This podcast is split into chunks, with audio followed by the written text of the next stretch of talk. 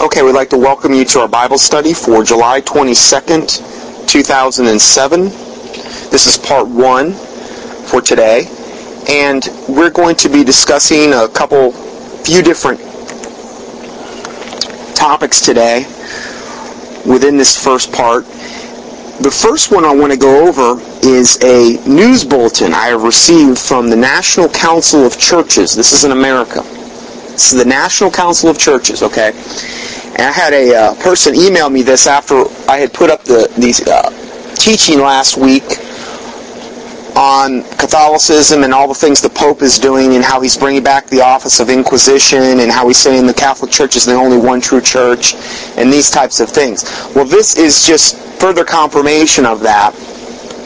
The National Council of Churches uh, in America, and they, they listed this news bulletin, and it's entitled The Vatican Statement on the Doctrine on the Church provides a historic context for NCC's Ober- Oberlin Conference. Now, you have to kind of bear with me a little bit, but I think it's the it's the essence of what they're saying here is what I really want to hit hit on today. It says New York City. This was an announcement they made July 11th. The Vatican Statement on the Doctrine of Church provides another historical context for the 50th anniversary conference of the National Councils of Churches of Faith and Order Commission. Evidently, 50 years ago, they had a uh, conference which was called the National Council of Churches Faith and Order Commission in Oberlin, Ohio.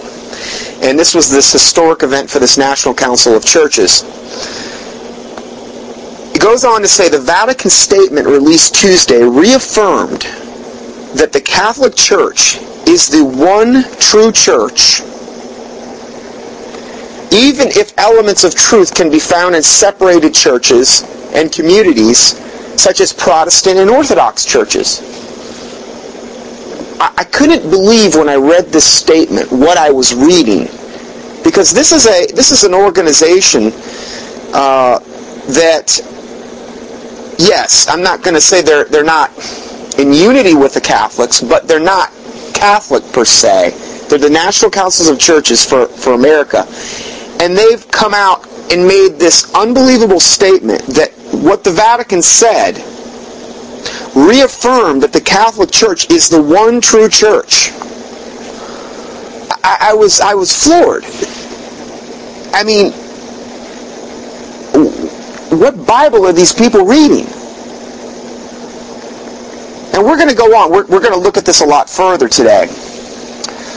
But to actually have what we would term as Protestant churches coming out and saying that the Catholic Church, yes, is the one true church, which is essentially, this is a Protestant organization we're talking about here. National Council of Churches. That, that is incomprehensible to me. But then again, the Bible predicted it was going to be this way. The Bible said that, you know, the churches would be lukewarm, evil men and seducers would wax worse and worse, deceiving and being deceived, that there would be a great falling away, that God would send the strong delusion that all might believe a lie, that they might all be damned.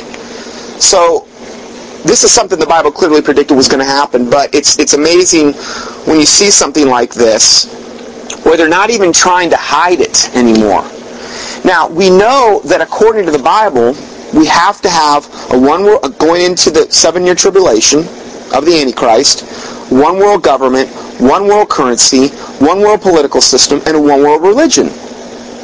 Well, most likely, the Catholic Church is going to be the head of that one world religion, and all the other religions of the world are going to be amalgamated in underneath it. So this is just more proof of that actual thing coming about and happening. This article goes on to say the staff head at, they call it NCC, which is National Council of Churches.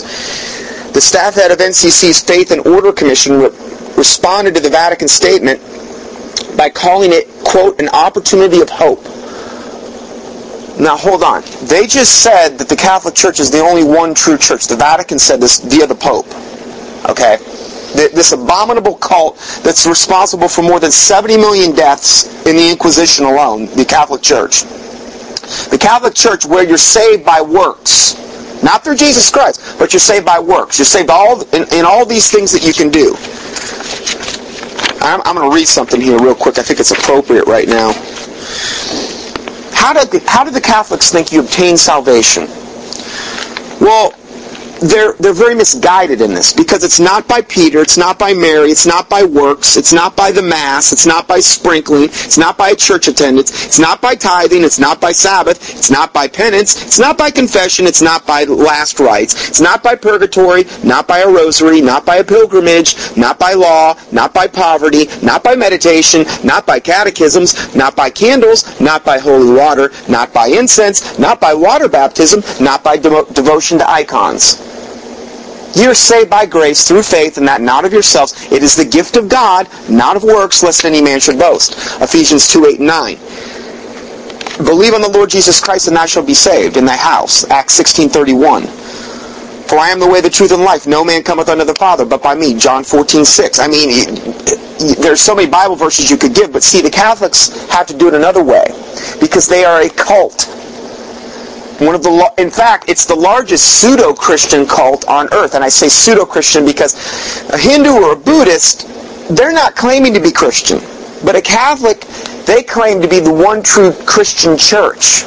And that is why I believe they're more of a stench in God's nostrils and more of an abomination and more blasphemous than any of the other churches that there are. The blood of 60 to 70 million martyrs are on their hands, and yet they said they did this in God's service. They, they said they killed and murdered. Show me where Jesus said go around killing and murdering people and to convert them. I just can't find it in the Bible. I don't know. I've been searching. I just can't find that verse. Show me on, you know, the, there's so many things that they do, all these things that I just mentioned. It's not in the Bible anywhere. Well, the, Jesus said, for the traditions of man have made the word of God of none effect. They just they, they did what the Pharisees and the Sadducees had done in Jesus' day, where they brought all these other man-made things into the religious system to put weights and burdens on men that they couldn't bear. But it made them feel nice and religious, and they felt like, well, look at me, I'm working my way to heaven. You can't do that. There's only one way. It's through Jesus Christ. His shed blood, His death, burial, and resurrection. There's no other way. You can't earn it. It's not of works, lest any man should boast. So the National Council of, of, Churches said that this was an opportunity of hope. This, this Catholic announcement via the Vatican that said they're the only one true church. How is that an opportunity of hope? I don't get it. I just don't get it. I, I, I can't. It's unbelievable. So this article goes on to say this reaffirms that the ecumenical nature and purpose of the Second Vatican Council is still, still very much alive within and outside Catholic circles. They're basically calling something evil good and good evil. And what does the Bible say about that? That says, Woe unto them that call evil good and good evil. They put darkness for light and light for darkness, and put sweet for bitter and bitter for sweet. They're acting as though this is a good thing. And maybe in their eyes it is a good thing because they want to they want to finally be a part of the mother church. Because see, the Protestants that came out of the Catholic Church via Martin Luther, they view, they, I'm sure still many view, view the Catholic Church as the mother church. We want to go back into the mother church. There's more prestige, there's more honor, there's more whatever they feel as though there is there. It's all an abomination for the pit of hell. But they're, they're viewing this as very good. It says reaffirms the ecumenical nature. Now that word ecumenical means universal. See, what, what the Antichrist goal is, and he's using these organizations to accomplish this, is to have a one universal church. And that's what the Catholic Church believes it is. It's the universal church. It's the church for everyone. We're the only one true church. All you others are just pretenders. We're the only way. Look at us. We've got the big buildings. We've got the idols. We've got the icons. We've got the rosary beads. We've got the priests, all the pedophile priests that are molesting all the kids. Isn't that great? I mean, the Bible says, by their fruit you shall know them. Don't you think that all these lawsuits that are being brought up against these Catholic priests that are raping these, I mean, they've been raping these kids since they've been, you know, brought up in the Catholic Church. Many of them never said anything because they were so petrified you could go on and on and on. I could literally probably do 20 separate lessons on the abominations committed in the Catholic Church. We're just going to mention a couple today. We're just going to mention a couple. and that's why I get so angry about this because this organization is so wicked, so demonic, so evil. They're, they're not only have they martyred all these people, which God never ever commanded them to do. They killed all these people during the Inquisition, tortured them in the most brutal ways you could possibly imagine. Said they were doing it for God. Show, and, and, again, please show me this in the in the in the New Testament that we're supposed to torture our enemies to convert them. It's nowhere. They do all this, and they say they do it for God. They, they say, well, we're, we are emissaries and representatives of, of Jesus, and we, we have to do this. We, don't have a choice, right? So they're they're saying here that this reaffirms the ecumenical, which means the universal, the universal nature and the and the purpose of the Second Vatican Council. This goes on to say, even though this was written for Catholic theologians, says Riggs, it affords us an opportunity for more dialogue and more insight. What dialogue for what? The Bible says, "Be ye not unequally yoked together with unbelievers." For what right? For what communion hath righteousness with unrighteousness, or what concord hath Christ with Belial? Wherefore come out from among her, my people, and be separate, saith the Lord, and touch not the unclean thing, and I will receive you, and I will be a father unto you, and ye shall be my children. That's 2 Corinthians 6.14, skipping ahead to 17 and 18. We're supposed to come out from among them and be separate. Okay, period. We're not to be unequally yoked together with unbelievers. The Catholics are unbelievers. Oh, well, no, they believe in Jesus, not the Jesus of the Bible. Because if they believed in the Jesus of the Bible, they would be doing what he told them to do and it's not following some man-made religion. The Bible says, Thus saith the Lord, Cursed be the man that trusteth in man, and that maketh flesh his arm, and whose heart departeth from the Lord. See, this is what happens when you trust in man-made religion. You're trusting in some man. And the Bible says, when you do that, you bring a curse on yourself. Cursed be the man that trusteth in man, that maketh flesh his arm, and whose heart departeth from the Lord. See, ultimately, when you trust in a man, your heart departs from the Lord. So this is what happens when you go into the Catholic religion that is a man-made, devil-based cult. Is really all it is. I call it it's it's the largest pseudo-Christian cult on earth. And it is. That's what it is. It teaches some other ways. The Bible says that if you preach another gospel, by the gospel other than the gospel that's in the Bible, it says let that man be accursed. It says it two times. Let him be accursed. Oh, well, that's not very nice. Well, you know, I, I don't think I would go over well in most pulpits. Most preachers couldn't, couldn't, you know, they'd lose their 501c3 status if they started preaching this way. They'd, they'd lose too much of their congregation. They'd lose all their tithe offerings. It's always about the money. Why? Because they're hirelings. They're doing it for the money. I'm not doing this for the money. So, this is the nature of what we're talking about here. This goes on to say the Vatican clarification is only stating their own doctrine from their point of view. there are ways in which the Catholic Church understands the Church differently than those churches born out of the 16th century Reformation. So what they're trying to do now is basically they're trying to smooth this whole thing over, this, this National Council of Churches. They're kind of trying to smooth it over. Yes, the Catholic Church is the one true church. We, we, we acknowledge that. But, you know, we have to understand, you know, guys, and they're, and they're trying to say this or that to smooth things over. Rome is certainly not saying the door is closed on ecumenical dialogue. Like that would matter to, to a Christian. I want, as far as I'm concerned, I don't care if, if Rome doesn't close the door to ecumenical dialogue, to, to, to dialogue of being one, a one universal church, which is what we're talking about here. I don't care what Rome's, I've already closed the door to them. I, I could care less if they have an open door to me or not. Then it says, but we see there's still a lot more to talk about. There is a lot more to discuss. Oh, yeah there, there, there would be no discussion on my part. My discussion would come in the form of what I'm doing today, exposing this. Oh, well, that's not biblical. Well, the Bible says, Wherefore I beseech you, brethren, mark them which cause division and offenses contrary to the doctrine which you have learned, and avoid them. For they that are such serve not our Lord Jesus Christ, but their own belly, and by good words and fair speeches deceive the hearts of the simple. This is what the Catholic Church does. By good words and fair speeches, they deceive the hearts of the simple. And let me tell you something else. When you become a Catholic and you get indoctrinated in all this junk, there's an unseen thing that's happening to you on a spiritual level.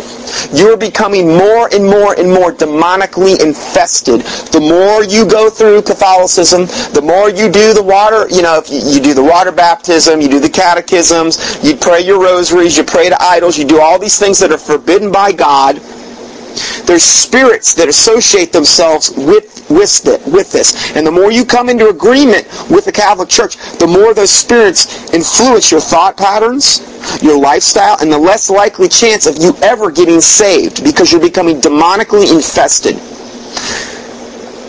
We talked last week about how the Catholics were at one time during the Reformation living side by side with the Protestants, not not the Reformation, but the prior to the Inquisition, living side by side with Protestants. And then when they started praying this called this Tridentine Mass, which is this Catholic Mass in Latin, and the Inquisition started, that these people would all of a sudden go from being nice, normal people to these whipped up, frenzied serial killers. And they would kill and burn Protestants like you wouldn't believe and do the most horrific things to them.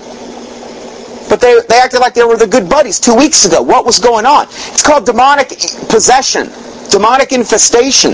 The Bible says that our battle is not against flesh and blood, but against princes, principalities, rulers of wickedness in high places. These are all spiritual things they're talking about. Demonically fallen angelic, spiritual things that the Bible makes reference to. That's where our true battle is. And this is what infests Catholics.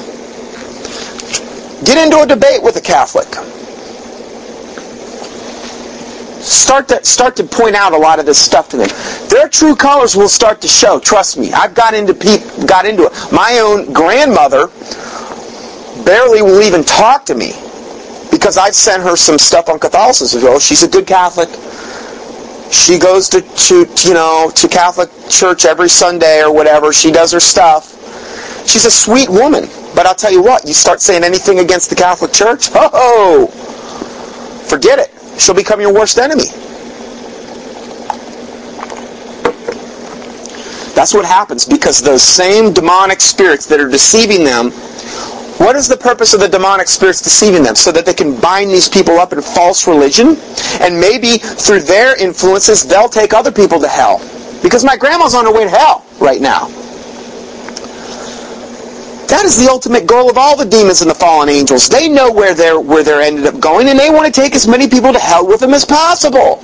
That's what this whole thing is all about. This world that we live in, it's a big spiritual battle. So this goes on to say, touching on what Catholic News Service termed an ecumenical sore point, the document said some of the separated Christian communities, such as Protestant communities, should not be called churches because see, that's what the Catholic Church says. The Protestant churches shouldn't be called churches. Now, I don't call myself a Protestant. Okay? I don't. Because I didn't, the, the Protestants came out of the Catholic Church. Uh, there's another line of churches that came up through the Anabaptists, the Waldensians, these types of people, the Lombards, that were separately and distinct from the churches that came from the Protestant Reformation. So I don't call myself a Protestant. And if you have any questions on that, just email me. I'll get you the information. My email address is on the website that you're seeing, and it's also D-R-J-O-H-N-S-O-N, Dr. Johnson, at the letter I, the letter X, dot netcom, dot com. Going a little bit further, uh, it says they shouldn't be called these churches according to Catholic doctrine. Well, of course, according to Catholic doctrine, yeah, you're going to let the devil dictate to you and tell you what a church is? What a joke. I mean, it's unbelievable.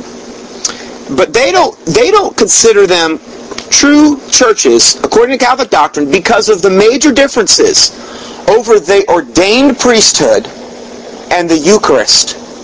We're going to talk about one of those things today. We're going to talk about the Eucharist, okay, today. We're going to look at check that out.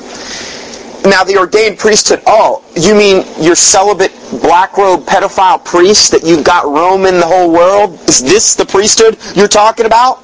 As though they're so holy and pure? Why is it then that they're raping and, and, and, and doing all these things to all these kids And there's all these lawsuits again. There's just one, a huge lawsuit that was settled this week for in the in the millions and millions and millions of dollars. The Catholic Church. Why do we as a society allow this abominable, devil-sent cult to exist? That's all they are. They've killed all these people, mass murdered millions over the years. They haven't changed. They're no different. They've just inst- reinstituted the office of the Inquisition, the same office that was that, that was initiated back in the early 1500s that started killing all these people all in the name of the Catholic God because it's not the God of the Bible. But yet society and the world allows this cult to exist. They, they don't have any right as far as I'm concerned. I mean, they're, they're straight from the pit of hell. I mean, the war, uh, all the crimes they've committed against humanity. You know, I, I'm not telling people, okay, well, we, we as Christians have a right to decide, okay, who exists and who doesn't. But when you have an organization, I mean, if you have somebody that go out, goes out and commits mass murder, do they, do they allow that guy to just walk around society? No, they don't. They'll either lock him up or kill him in our society. Yet the Catholic Church, which is responsible for far more many deaths than Hitler was, far more many deaths than just about any one individual dictator that you could ever imagine over the years, yet they're allowed to have this office of preeminence. They don't deserve any honor, but our our world is so warped. We'll give them that. We'll let them. We'll let them go, and we'll let them say all these blasphemous statements goes on to say the text was the latest chapter in a long simmering discussion on what Second Vatican Council intended when it stated that the church founded by Christ subsists in the Catholic Church. Show me that in the Bible, please the church founded by Christ subsists in the Catholic Church? No, it doesn't. The Catholic Church was founded essentially in 318 under, under Roman Emperor Constantine, who was the first pope. The only reason he did it is because they were killing all the Christians, and they were finding out the more they killed them, the more the, the Christian religion uh, grew. So they finally said, well, listen, we're going to have this compromise at the Council of Trent, and we're going to basically say, listen, you guys, all you pagans over there, all you witches and witches and, and, and warlocks and stuff, you come on over to us, and you Christians, you come on over. And what we're going to do is we're going to paganize, we're going to Christianize pagan holidays, and we're going to be one big happy family. That's what. That's how the Catholic Church basically came to being about. And then from that point on, they, they, they started instituting all these blasphemous things. Now I have a link that I'll be sending out in this email that will take you to the Catholic timeline on when all the things that the Catholic Church, all these stupid, wacky things they've come up with, like the rosary, like this Eucharist thing we're going to be talking about, like holy water. Where's holy water in the Bible? I just, I can't find book, chapter, and verse. You know, all these crazy things that they do, this gives you a timeline of when the men in the Catholic Church said, well, we're going to start doing this. Well, I could start a religion right now. I'm going to go out and, and I'm going to worship Barney or, or, or Elmo on Sesame Street. I'll start my own cult. Does that mean it's valid or it's true or it's biblical? No. But that's what the Catholic Church did. They, oh, yeah, we're going to do this. And what it was, it was more and more bondage they could put on their the people in the church. And it kept them in bondage and it kept them wrapped up in all this thinking about, I've got to do this and I've got to do this to get to heaven and I've got to say this and do that. And what it did is by keeping them in bondage, it never really allowed them to focus on anything other than the Catholic Church, which is all by design. So this goes on to say, the second, the Second Vatican Council intended that it stated that the church founded by Christ subsists in the Catholic Church, but that the elements of sanctification and truth are found outside the Catholic Church's visible confines. Elements of sanctification and truth are found outside. So they give us this crumb. The Catholic Church says, well, there are some elements of you guys in the Protestant fields of sanctification and truth Sanctification, that word means to be made holy and set apart. Okay? So they, they gave us those crumbs. That was pretty nice of old Pope uh, Ratzinger, or, or, whatever his name is, Benedict Arnold. Uh, I emphasize the rat in Ratzinger. You know, he, he was the guy that Pope John Paul appointed when Pope John Paul reinstituted the Office of Inquisition, which now it's called something different. It's called the Order. Um, let me see here. The Congregation for the Doctrine of Faith. This is what the Office of Inquisition has been changed to. I think it's this is its third or fourth name change. But the Congregation for the Doctrine of Faith is the modern day office for the Order of the Inquisition. It's been brought back. Did you know that? Pope John Paul II did it. And guess who he made overseer of the whole thing? Our current Pope. This was a long time ago. So our current Pope is, is at the head of this Office of Inquisition, and he wants to get the ball rolling again. He wants to get back to the old times. That old time Catholic religion faith, where they're going and they're slaughtering, they're massacring, and they're killing again. You don't convert to us. Well, that's how it's probably going to be in the one world religion. You don't convert, what does the Bible say? If you're in that tribulation, what does the Bible say? Well, you either get your head chopped off, or you take the mark of the beast. Take the mark of the beast, you don't have to get your head chopped off. You can buy and sell, but you're going to go to hell. There is, there is no, don't let anybody talk you into the fact that, that, oh, I can take the mark of the beast. Hey, the Left Behind book said I could. Tim LaHaye said, I watched the movies. The Bible says if you take that mark, you're, you're damned to hell forever. You're done. Don't take that chance. Don't believe what you need to search these things out in the Bible. You need to you need to you need to search out what I'm saying. I'm not telling you believe everything I'm saying either. Search it out. Be a good Berean. Like the Bible said, the Bereans were more noble than those in Thessalonica because they sought these things out to see if they were so in the Bible. They sought the scriptures daily. So, moving on here, the Vatican released this uh, a text on July 10th titled Responses to Some Questions Regarding Certain Aspects of the Doctrine of the Church. End of quote. It was signed by U.S. Cardinal William Levada. I, I see they give a picture of this guy here. He's got his big gigantic cross on and his, uh, you know, Catholic garb and all this stuff. So this was uh, called the the prefect of the Congregation for the Doctrine of Faith and was approved by Pope Benedict before publication. Now, notice what I just said. I said this is part of this, this responses to some questions in certain aspects of the doctrine of the church. This was under the prefect of the Congregation for the Doctrine of Faith. This is that same office of inquisition that I just talked about.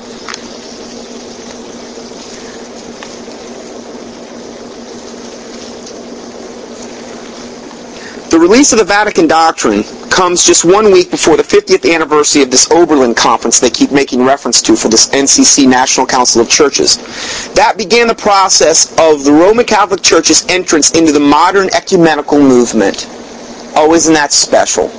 That so 50 years ago, the Roman Catholics made their entrance into the modern day ecumenical universal church movement. See, they believe they are the universal church anyway. They just they just are going to throw us Protestants some crumbs and say, hey, listen, we're going to let you guys come underneath our banner, but you got to be good boys. You got to play our game. We're still the, we're still the top dog. We're the head cheese. We're the top banana. You're just you're, you're just the little guys. Okay, you came out of us. Remember that. And they're right. Protestants did come out of this this whore, this whore, this whore of the Catholic Church. So basically, uh, that was what began the modern ecumenical movement of the Catholic Church, this Oberlin Conference 50 years ago. The participation of the Catholic observers at the 1957 event is viewed by many as a scene set setter for the Second Vatican Council. NCC's Faith and Order Commission traces its eventual birth to the Oberlin event. This must be their the National Councils of Churches wing office that is trying to make bring reconciliation between the Catholic Church and the Protestants. Monsignor John, you know, I, I want to be called Monsignor from now on. I want a big title. I'm sick of just being Scott. Okay, yeah, I'm a doctor, but I, I want to. I want to be called Monsignor. Come on. Why can't I be? I, I mean, I can't call myself Cardinal or Pope. I, I, that's way too over the top. No. But Monsignor, I mean, maybe I could pull that off. I don't know. Monsignor John Radano of the Vatican Pontifical Council for Promoting Christian Unity. Oh, doesn't that isn't that a high and lofty office? I, don't you love that word pontifical? I mean, that's like a tongue twister. The, of the Vatican, Vatican Pontifical Council for Promoting Christian Unity. Wow, what an office. And a veteran participant in ecumenical events will, will present to engage participants in a dialogue on the meaning of the doctrine of the church. The theme of the conference is, quote, on being Christian together, the faith and order experience in the United States. Hmm, that's nice. Oberlin is the site of deep, deep significance for the Faith and Order Commission of the National Council of Churches. Uh, goes on to, this is just drivel. Now you got to understand, this whole article is from the National Council of Churches, so this is all of an abomination when I'm basically reading here. But I wanted to kind of read it straight from the horse's mouth. You, re- you can't really accuse me of, of twisting this because it's straight from their website. Okay? And I can get you this link if you email me. Uh, it says NCC President Archbishop Viken Aykazian of the American Church of America, Armenian Church of America, said, quote, We're looking forward with great interest to the realization of this important conference. It is important not only for our past, but also will be a mirror for the future of the church in the United States. Oh yes, it will be a mirror for the future church of the United States and the world. He knows that the future church, what, what, does that imply? That implies that if this eh, if this conference is going to be a mirror for the future church of the United States, that implies that all the churches are going to have to be come forcibly underneath the Catholic Church. That's what it implies. The meeting will both celebrate the achievements of faith and order in the United States. Now, this, this is the Faith and Order Commission of the National Council of Churches. This is this particular branch and wing that is dedicated, it seems, to building this rapport with Protestants and Catholics.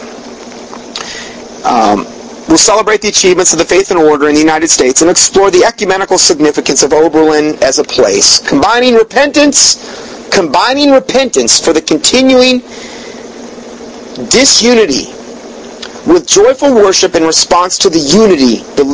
That, that, I just let's read this again.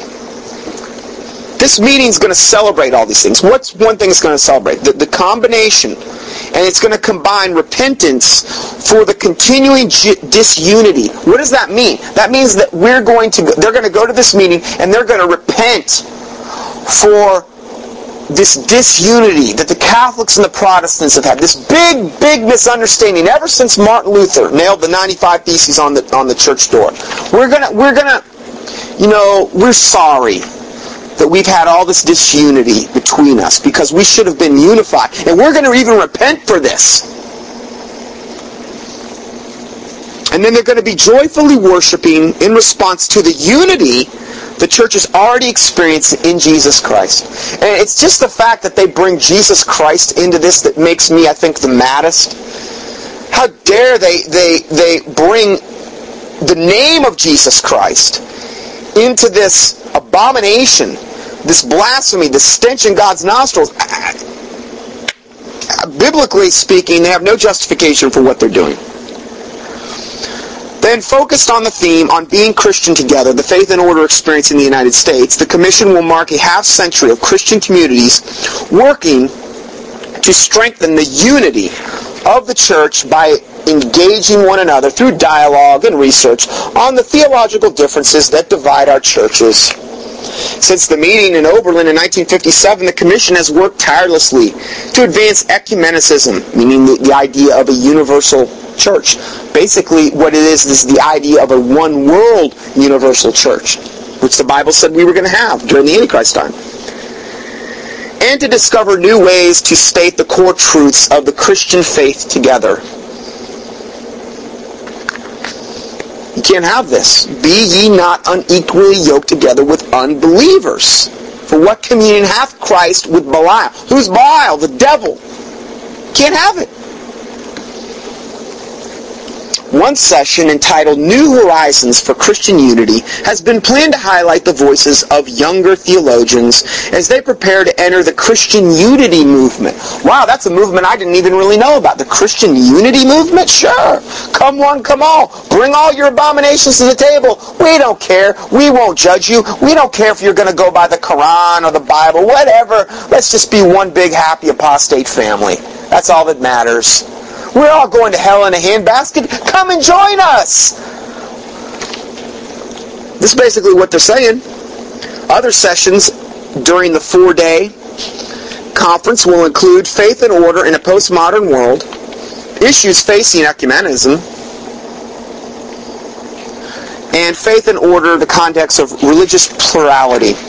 Now, um, Lunette, I already got you a, a, your plane flight. I, I bought you your tickets for this conference, so I figured you'd want to go check it out. You know, maybe see how it's going. Anyway, so I, I said that we were going to talk about one thing that they mentioned. One of the one of the one of the main things that they say the Catholics were saying here, or the Pope, um, is that basically one of the main reasons they say that Protestant churches aren't real churches is because of what they believe about the Eucharist. Now, a lot of people don't even know what the Eucharist means. Unless you're Catholic, you might not even really fully understand what that means. Basically, when when a Christian talks about the Lord's Supper, this is what the Catholics have twisted the Lord's Supper into, the Eucharist. And that's what we're going to talk about today. I found this article online. It was called, it's entitled Pagan Sun Worship and Catholicism, the Monstrance and the Wafer God. Now bear something in mind. I'm only talking about one little tenet of the Catholic Church today. Just one. This is just the tip of the iceberg. Exodus 24 says, Thou shalt not make unto thee any graven image or any likeness of anything that is in heaven above, or that is in the earth beneath, or that is in the water under the earth. Verse 5, Thou shalt not bow thyself to them, nor serve them. That's the second commandment. Okay? Second commandment. Thou shalt not make unto thee any graven image. Hmm. Or any likeness of anything that is in heaven above, or in earth beneath, or that is in the water under the earth. Thou shalt not bow thyself down before them, nor serve them. Hmm. Acts 19.26 says, Moreover, ye see and hear, that not alone at Ephesus, but almost throughout all Asia, that Paul hath persuaded and turned away much people, saying that they be no gods which are made with hands. See, they, they, the, idolatry is condemned in the Bible. Totally, totally condemned. Note that the commandment of God forbids making and bowing down images. Among pagans, perhaps the most common form of idolatry is sun worship. Now, this is going way back to the Babylonian mystery religions. Sun worship is probably the most um, common form of idolatry among pagans. And above the pro- the above prohibition in regard to the Bible verses I just read would clearly exclude bowing down before images of the sun or the moon. Things in heaven above, in this case. But then God gets even more explicit. Deuteronomy 17.2 says, If there be found any among you within any of the gates which the Lord thy God giveth thee, man or woman, that hath wrought wickedness in the sight of the Lord thy God, and transgressing his covenant, and hath gone and served other gods, and worshipped them, either the sun, or moon, or any host of heaven, which I have not commanded, now, do you understand what they're saying there? That means worshiping the sun, the moon, or anything in the heavens. Worshiping them.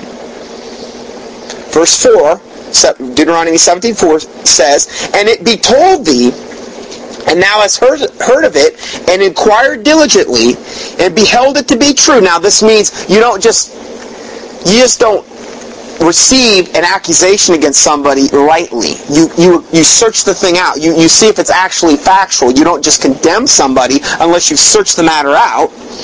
Okay, but if this thing be true, and, and this thing be certain, that such an abomination is wrought in Israel,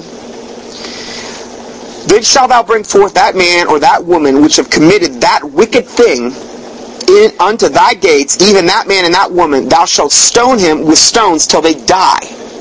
So this was a crime in God's eyes in the, in the Old Testament, punishable by death, by stoning. That's how serious this was. If you worshipped anything that in the heavens, or, or it, it, didn't matter if it was on earth, in if it was not of God, any graven image you had made, it was punishable by death. That's how serious this was. Now, I'm not saying we should find people that are doing this now go and stone them. This is an Old Testament covenant, but do you think it's still not grievous in God's eyes, or is it any less grievous? The Bible says, God, I am God, therefore I changeth not. He's the same today, yesterday, and forever. He doesn't change, okay? It's still just as grievous. Well, this is all the Catholics do. That's all they do. We're going to talk about this more in depth. Unbelievable how they justify and what they've done to get away with it.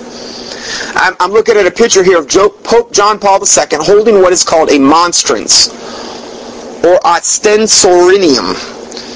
They always have to have these high and lofty titles and words for everything that they do, you know. I guess it makes them feel more religious, you know.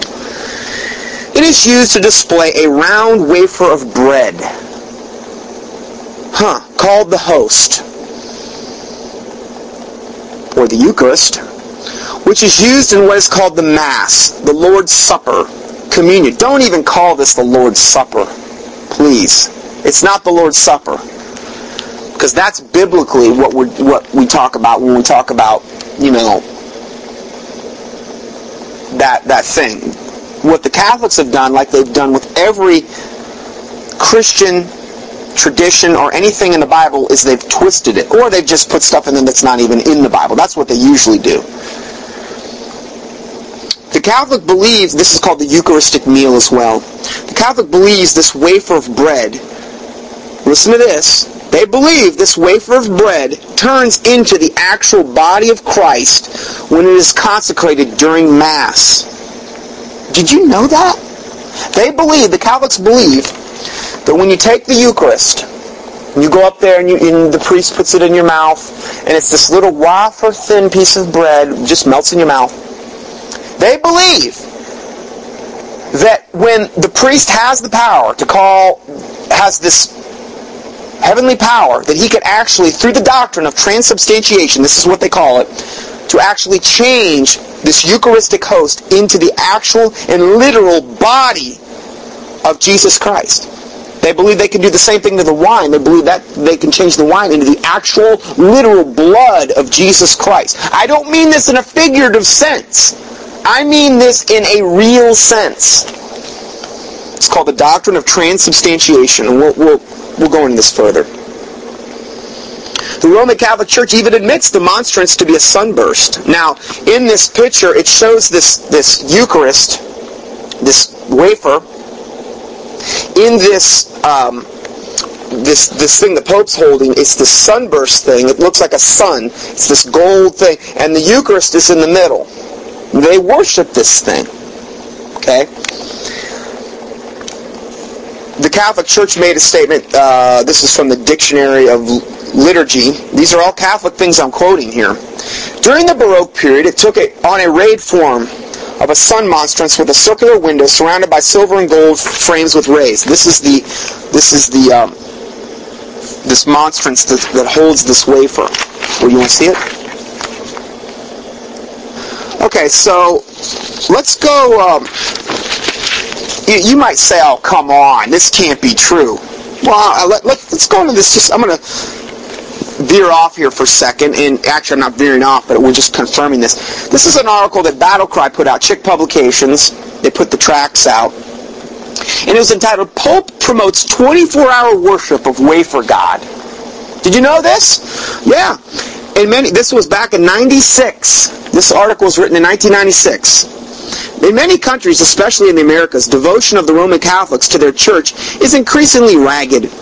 What is Pope John Paul's solution? Round-the-clock worship of the wafer God.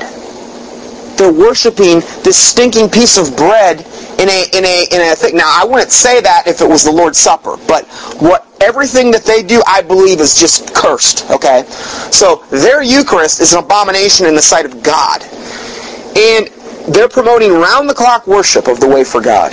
Oh yeah, that's great.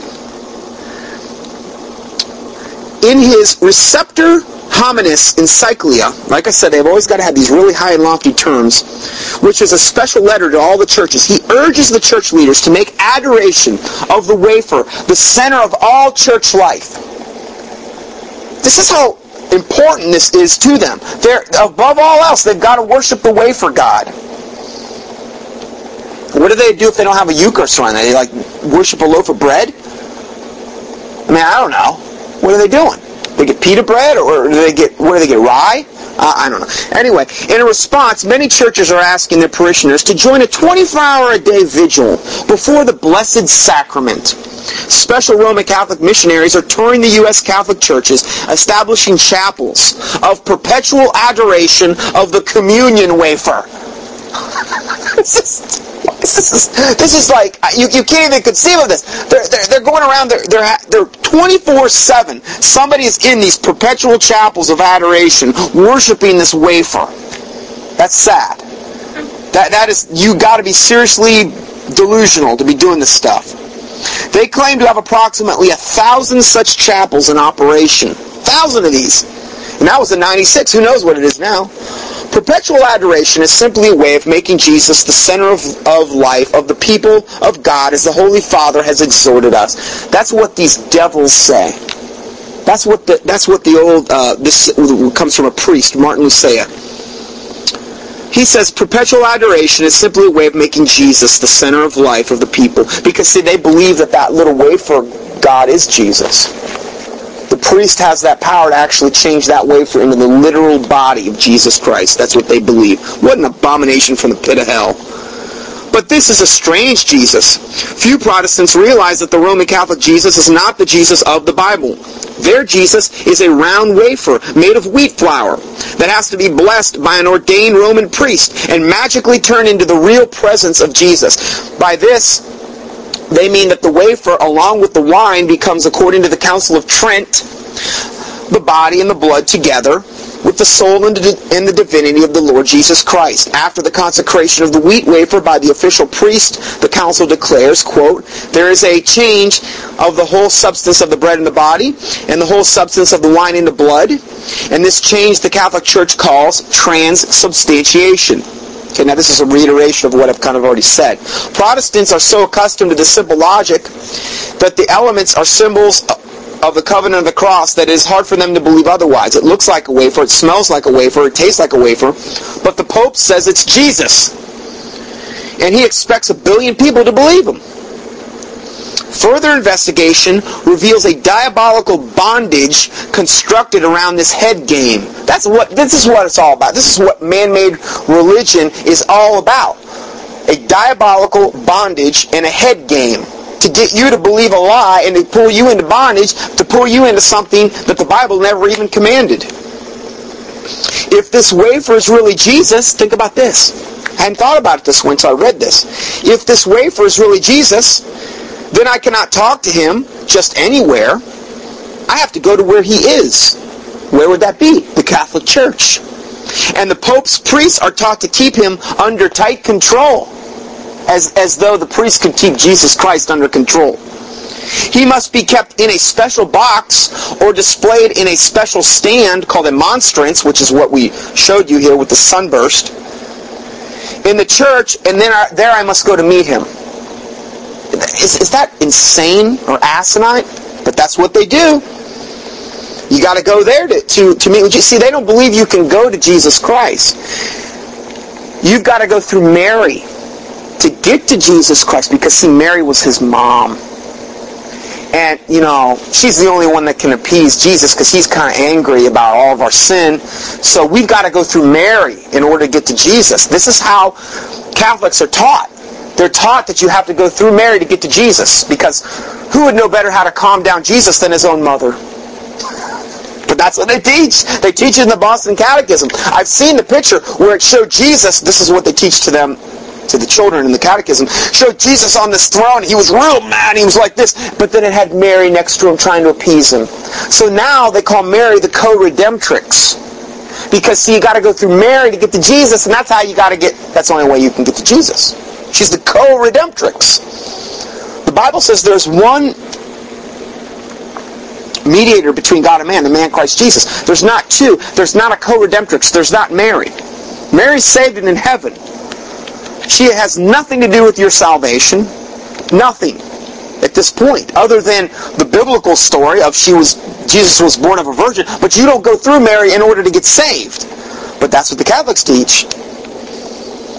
And that's what all the Marian apparitions are saying too. She's saying, oh, you have to come through me. She's saying you have to come through me. She's not, there's some, some of these apparitions that are saying you don't even have to go through Jesus at this point. It's through Mary. You got to go through Mary. So we go further and it says, but to get to, to get to this Jesus, I must have the help of a priest. He must first take the wheat wafer and magically consecrate it using some mysterious Latin words. Then if I want to receive Jesus, I must stick my tongue out let the priest place Jesus on my tongue. If I chew it and swallow it, does this make me a cannibal? And the Pope also says that if I do not do this frequently, the Pope says this now, okay? The Pope says that if I don't do this frequently, my chances of going to heaven when I die are zero. Because, see, in the Catholic cult, it's all about works. It's all about what you do. But the Bible says, not by works of righteousness are we saved, but according to his mercy he saved us.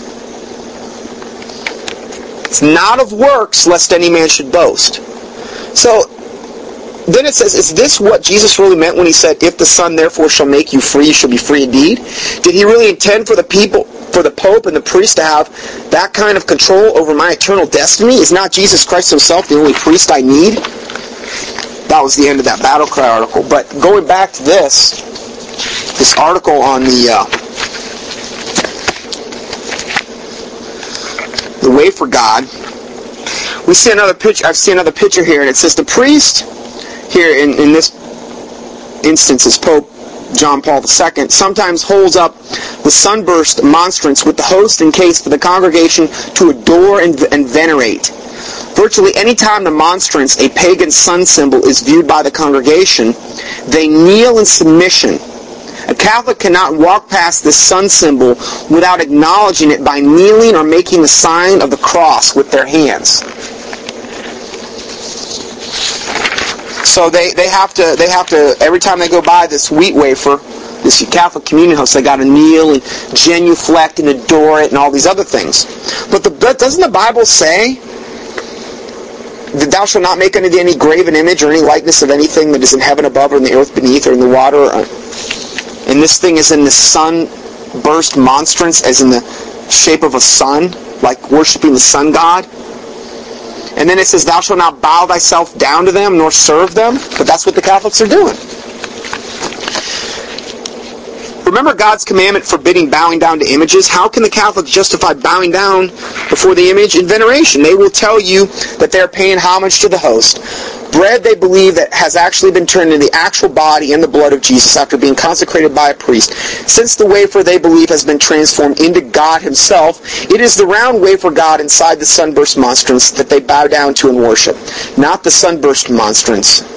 Whatever semantics at this point. However, the round wafer of bread itself is is also a sun symbol because it's round and it's within the sun and the sun burst the rays of the sun are emanating from this Catholic communion Eucharist. So it is a symbol of the sun, which again was the largest pagan thing that uh, the pagans worshipped since antiquity. However, the round wafer of bread itself is also a sun symbol, which sometimes made which is sometimes made quite obvious in Catholic representations of the host in various forms of artwork. Well, it's very obvious that it is a symbol for the sun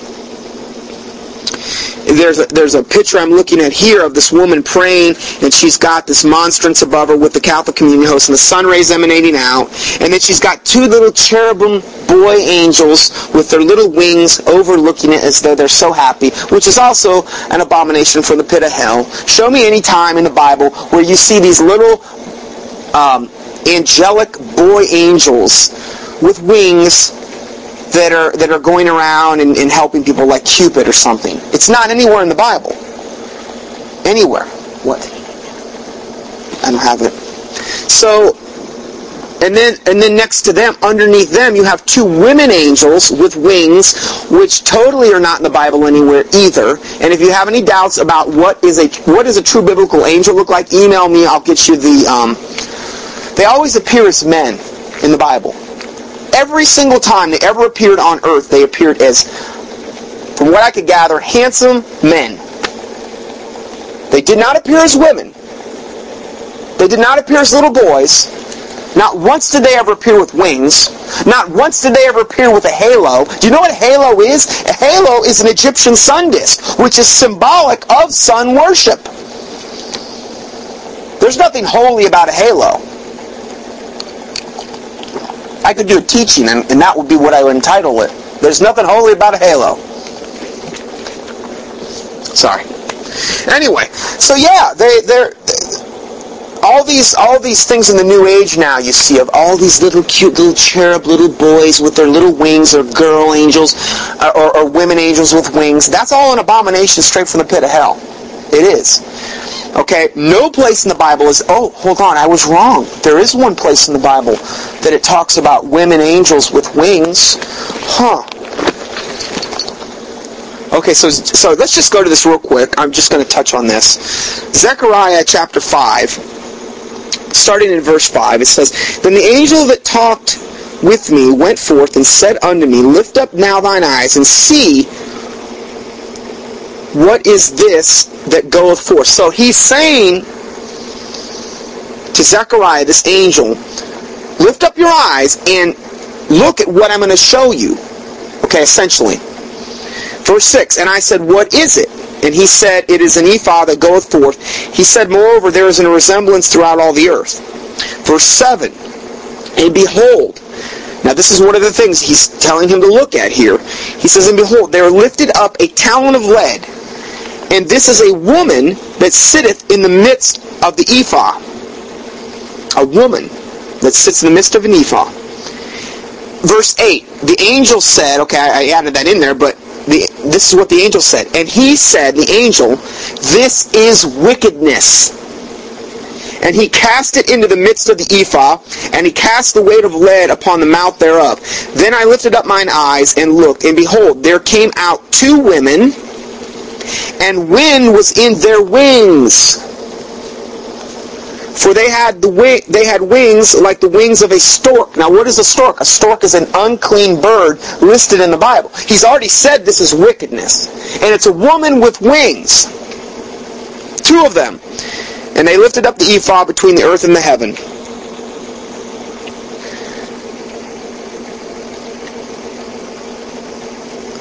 I'm um, just kind of looking here. The woman, in a bad ethical sense, is is a symbol of that which religiously is normally something that's out of place. When you have them in, in something like this. The woman in Matthew 13:33 is dealing with doctrine, a spear forbidden to her as, as, far as teaching and preaching and these types of things. Oh, but you wouldn't know that anymore. You got Joyce Myers, you got all these women preachers out there.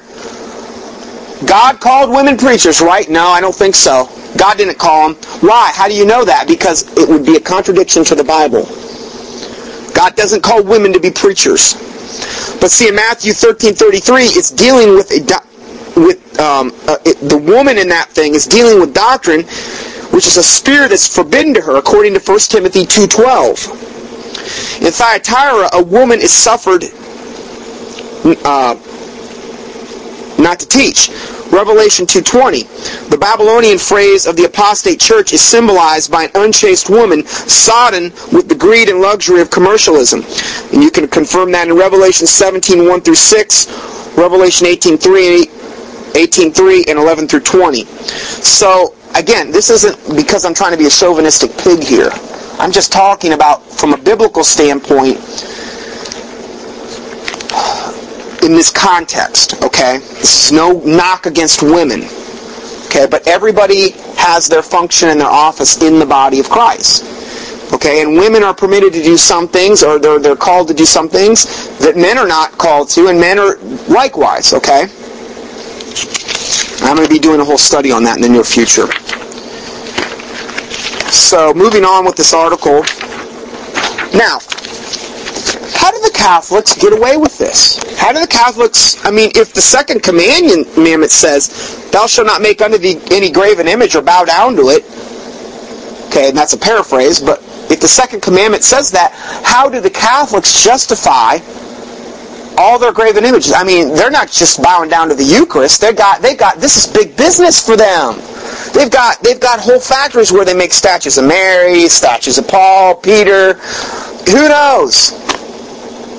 I mean, you go to any good Catholic's house, they'll have, oh, there's Saint Jerome or whoever they've got. Oh, he's he's the he's the saint of um, of um, hangnails, and this is the saint of um, you know toe fungus. I, I don't know. I mean, they've got all these saints for all these different things. Anything goes, you know.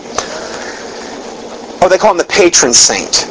The patron saint of children, the patron saint of boats, and you know, it's, it's ridiculous. None of it's in the Bible. They just make this stuff up as they go, which is really what the Catholic Church has done. And they've got all these idols they worship. Well, that's big business. That's money. Which is what it always usually boils down to. Well, doesn't the Bible say the love of money is the root of all evil? Well, I'm looking right here at the Ten Commandments. And the second commandment says, Thou shalt not make unto thee any graven image or bow down and serve it. Okay? But hold on, did you realize this, the Catholics have their own Ten Commandments? Oh yeah, they got their own Ten Commandments. Guess what? Which one they removed? they removed one of the Ten Commandments, the Catholics. Oh yeah. Well, okay, well how do they do that? Well, what does their second commandment say? Here, I'll read you their second commandment. You shall not take the name of the Lord your God in vain. Well, hold on, that's the third commandment. Oh yeah, Right, but see, they removed the second one, and guess what they did? They split the tenth commandment into two. They really did. I got this, I mean, this is straight from a Catholic website. I got this from. The ninth commandment, now our tenth commandment is thou shalt not covet thy neighbor's house, nor his wife, nor anything that belongs to him. Okay, this is essentially like, kind of like a paraphrase. But what they've done is they've split that commandment into the ninth and tenth commandments to make up for the one they took out. So their ninth and tenth commandments are, you shall not covet your neighbor's wife, and then the tenth one is, you shall not covet your, your neighbor's goods. so they split it up. They split the tenth commandment in two. That way everybody comes out smelling like a rose, right? You know, hey. But that's, that's how they justify it. I love exposing them, I really do. You know, they may end up killing me someday. They may end up doing that. They, they, they may end up appointing me, whatever. But you know something? I, I want to go down swinging. I really do. I really want to go down swinging. I want to expose them. I want to expose evil to my dying. I mean, that's what I believe I'm called to do, to do as a watchman, which is what I believe if I had any kind of calling on my life, it would be a watchman. And they need to be exposed. We need to have no fellowship with the unfruitful works of darkness, but rather reprove them.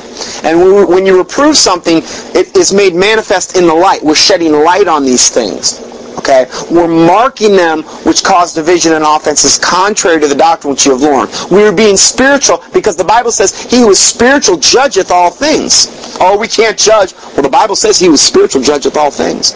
The kind of judging that the Bible was talking about in regard to judge not lest ye be judged is hypocritical judgment. If I have a beam in my own eye and I'm trying to look at the speck in yours, I don't have any right to judge you then. It's true. But see, this is why study to show thyself approved unto God, a workman that needeth not to be ashamed, rightly dividing the word of truth. This is what the Bible, why the Bible says to do this. You have to rightly divide the word of God. So we go a little bit further in this article and it says, now this is from the Catholic Encyclopedia on the subjects of the monstrance. Uh, we're, we're looking at here um, a symbol that they also use associated with this Eucharist and it's the symbol of the sunburst, and in the center of it, it has these letters called IHS, which also is a symbol of the Eucharist. This design has been adopted by the Jesuits as their symbol. Now, the Jesuits are some, one of the most wicked branches of the Catholic churches. The Jesuits are like their, you know, super spy guys that go out and infiltrate and try to destroy other uh, parts of Christianity or anything that will be a threat to the Catholic Church. And, and, and it doesn't matter what tactics they use because any tactic is justified for a Jesuit. Murder doesn't matter. Torture doesn't matter. As long as they're doing it in the name of the Catholic Church, they're basically commissioned to go out and do about anything. That's a whole other study, but the IHS is thought by some to represent the first letters of each word of the Latin phrase. Is, now this is thought by some to represent the Latin phrase Isis hominum salvator, which means Jesus, Savior of men. Although, according to Catholics themselves, they actually represent the first three letters of the name Jesus in the Greek. Spelled in the Greek, I can't even read all these Greek letters. But the pagans, if you were pagan, would quickly see the same sun disk symbol associated with many pagan deities of Egypt. Among them is Isis, Horus, and Seb. In Egyptian mythology, Seb was the father of the goddess Isis, who was the mother and protectress of her divine son Horus. This is where we get Nimrod, Semiramis, and Tammuz. Nimrod being the father, Semiramis being the mother, Tammuz being the sun. This is where we get these pagan deities, and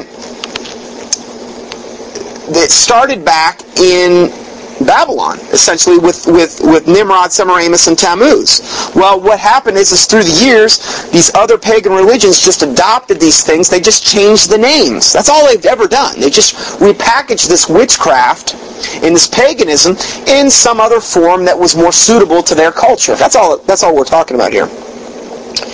So, Horus is frequently depicted on Egyptian temples as a winged sun disk. Now, Horus would be symbolic of the sun, okay? Not only the sun, like the sun up in the sky, but also the son of the father and the mother, okay? So Horus is represented by a winged sun disk representing the rays of the rising sun. Now, you look at this, you see this all along these. I mean, even in I was in a Lutheran church recently, and I looked up and they had the same symbol on their uh, on their. Uh, I forget exactly where it was at, but it says IHS, Isis, Horus, and Seb. That's what it stands for. Okay. At the left, and now they show this little statue here. Now I can get you if you email me, I'll get you the link to this. Um, article here, so you can go look at all these pictures yourself.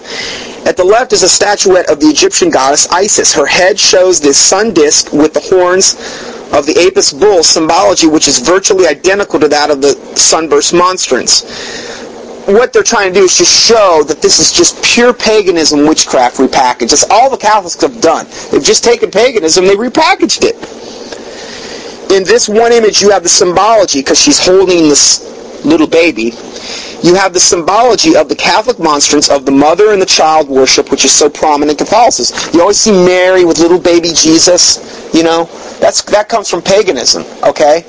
Um, yes, Mary was the was a virgin conceived, you know, of a virgin by the Holy Ghost, and she had Jesus Christ. But we're not supposed to set up those images and worship them. That's what the Catholics do. They'll have Mary with Jesus and you know, baby Jesus, or either you'll see him as baby Jesus or you'll always see him on the cross. Because they always want to keep him on the cross. They want to keep him crucified at all times because that way he seems more vulnerable.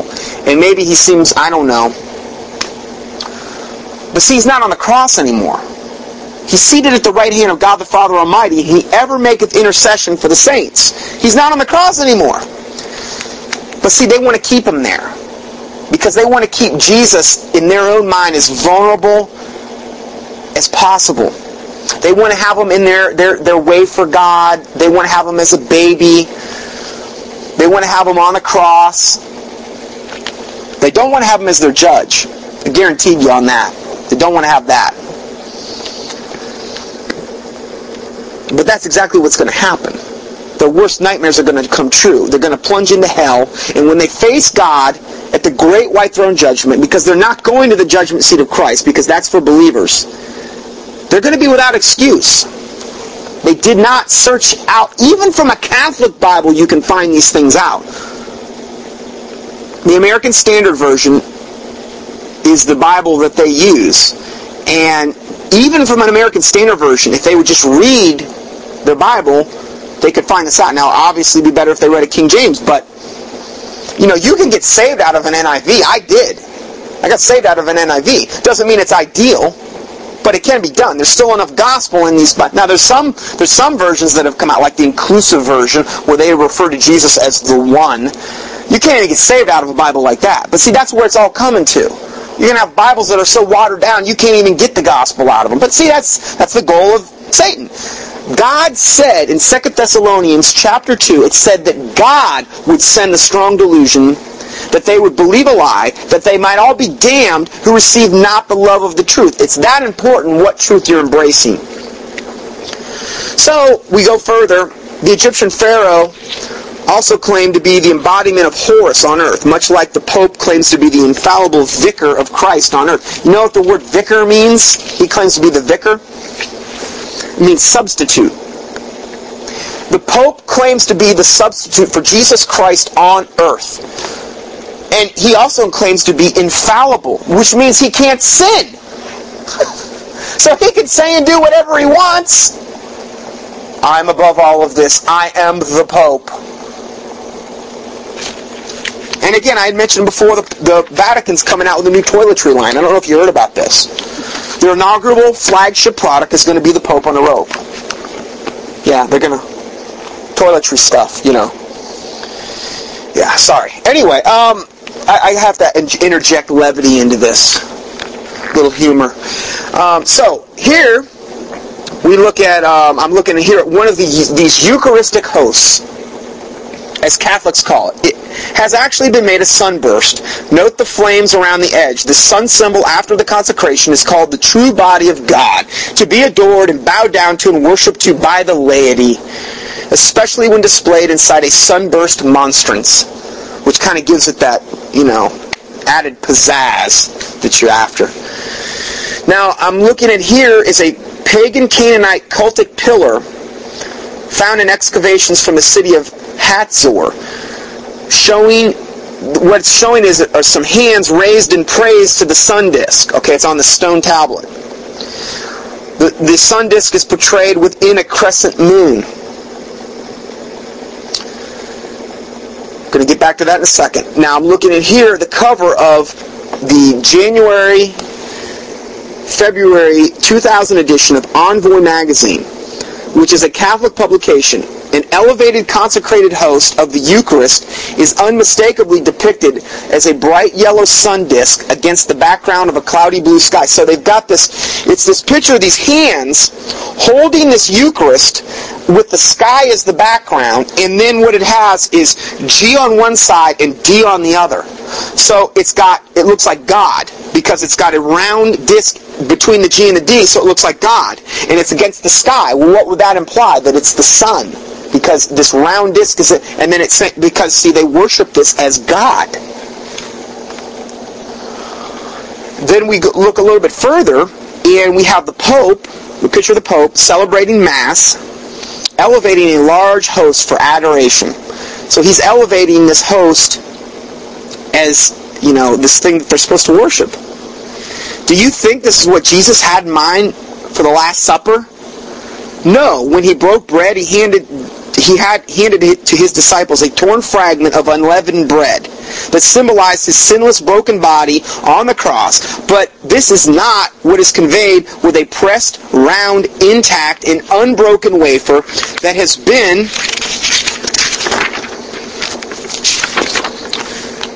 Oh, I cut that last part off here, I guess. Sorry. Anyway, um, but you get the point. You, you get the picture of what we're dealing with here. Now, I got this next part I went to a Catholic website and I found this Eucharistic miracle. Finally, I've, I've, I've seen the light, Nonetta. I've finally seen the light. I've been wrong all along, I guess, because did you realize that there was a Eucharistic miracle in Lanciano, Italy in the 8th century? Well, let me, let me tell you about it. In a little church in St. Legion Legathianen, a Basilian monk was having doubts about the real presence of Christ in the Eucharist, as he should, because Christ doesn't live in a wafer of bread, during the Mass, after the twofold consecration, the host was changed into live flesh and the wine was changed into live blood. The host flesh can still be seen today. It is a light brown and appears rose, rose colored when lighted from the back. The blood is coagulated and has an earthly color resembling the yellow of ochre, whatever that is. Scientific investigators have taken scientific investigations have taken place since 1574. Here are some of their conclusions. The flesh is real flesh. The blood is real blood because they've done evidently scientific analyses. It even shows a picture of this thing. It looks disgusting. The flesh consists of the muscular tissue of a heart. The flesh and the blood have AB blood type. the same blood type found on the Shroud of Turin. Now please, we, we've already debunked the Shroud of Turin, that that is a total fake fraud lie from the pit of hell. So many ways you can prove the Shroud of Turin is a fake and lie. I have a whole sermon I've done on this. You can research my on, on the internet, on that web on the Sermons Audio website. But yeah, yeah, they've they've done all these studies, and but didn't the Bible say that when the Antichrist came, he would come with all lying signs and wonders, and then if it were possible, even the very elect would be deceived? Huh. Maybe we should be on the lookout for that. I mean, the Catholics have all these, these relics that they worship and they adore. Do you realize that according to what the Catholics do, in I believe it's in the pulpit or, or, or in the foundation or of every single Catholic church worldwide, there is some type of relic buried within either the pulpit or the foundation of that building. It's, you know, their little way of cursing the ground and, you know, bringing that abomination into these places. You know, they want to make sure that they're going to curse it and they're going to curse it good. But yeah, this, this had the, the same blood type as the Shroud of Turin. Give me a break.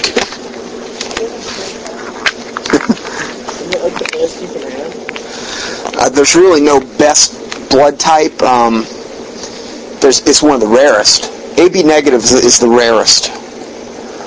Okay, so going along, uh, this is from this this website, and they're showing this picture of this this Eucharistic, the wine in the Eucharist. It says on the above left you can see the pagan sunburst wafer god inscribed with the IHS, Isis Horus Seb, and is portrayed above the cup of wine. This is a door to a place where the wine and the wafers are stored. See, they got to store these these Eucharists that they they do. So this is they always have these symbolic things. And then above on the right, you see a similar carving depicting angels. Now, these are angels with the Egyptian sun discs, the halos, and, and men angels with wings, and I think it looks like even might be a woman angel. And these angels are depicted kneeling in idolatrous, idolatrous adoration or worship of the wafer god and the wine. I mean, hey, if it's good enough for the angels, isn't it good enough for us? That's what they're trying to portray. In case you think the word worship is an exaggeration, please note the paragraph from the New Vatican Catechism of the Catholic Church. Quote, the worship of the Eucharist. In the liturgy of the Mass, we express our faith in the real and presence of Christ under the species of the bread and wine, among other ways, genuflecting or bowing deeply as a sign of adoration to the Lord. Again, show me this anywhere in the Bible that we're supposed to do this. The Catholic Church has always offered and still offers to the sacrament of the Eucharist the cult of adoration. They're even admitting it's a cult. This, this when you, evidently, when you're really, really into the Eucharist and worshiping it, it's called the cult of adoration. The sacrament of the Eucharist. Not only during Mass, but also outside it reserving the consecrated host with the utmost care, exposing them to the solemn veneration of the faithful, and carrying them in procession, basically to be worshipped. This is insane! But that's what they do. That's what they're into. Well, we're going to conclude here on this part. So the Catholic Church describes itself in documents as engaged in the act of worshiping the Eucharist, which is also the adoration or veneration. Isn't it amazing how the Catholic Church justifies bowing down images of the Son as depicted by the monstrance and the round wafer by claiming the bread has actually become God? God's commandment is cleverly made of no effect by the traditions of men by mixing truth and error. Now, they show these pictures of these coins that were used for 10 years um, from 19 well the first set was used from 1958 uh, evidently to 1968 and these were issued by by the Vatican. And on one of the backs of the coins actually on the back of all the coins it shows this woman. It's in the back of these coins. Incredibly enough the woman expressing faith in the Catholic Church on the reverse side of the coins holds a cup in her right hand in which you will see the pagan sunburst wafer god which reveal which recalls these verses in Revelation. Revelation 17:4 and the woman was arrayed in purple and scarlet color and decked with gold and precious stones and pearls having a golden cup in her hand full of abominations and filthiness of her fornication. For all the nation for all nations have drunk of the wine of the wrath of her fornication, and the king of kings of the earth, and have committed fornication with her, and the merchants of the earth are waxed rich through the abundance of her delicacies. The cup of wine of the apostate woman represents the spiritual and doctrinal fornication, a mixing of truth and error, Christian and pagan, which she has taught to the world and made the nations drunk. Revelation 17:5, and upon her forehead was the name written, Mystery Babylon the Great, the mother of harlots and abominations of the earth. I mean, I would say this sums up the Catholic horror really well. I really do. There is only one self-proclaimed mother church, the Universal Catholic Church, as they say. Revelation 18:4, and I heard another voice from heaven saying, Come out of her, my people, that ye be not partakers of her sins, and that ye receive not of her plagues. This is what we want if you're a Catholic listening, you got to get out of that. Okay? Whatever way you've got, you get out. And if you need any more confirmation of anything I've went over today, if you need a clear gospel presentation on how you get saved, just please email me, and I will get you all of this information you need. Revelation 18:5, for her sins have reached unto heaven, and God hath remembered her iniquities. So that's um, that's our teaching on, on that. And I'm going to go ahead and end this part, and we'll go to the second part B in a few minutes.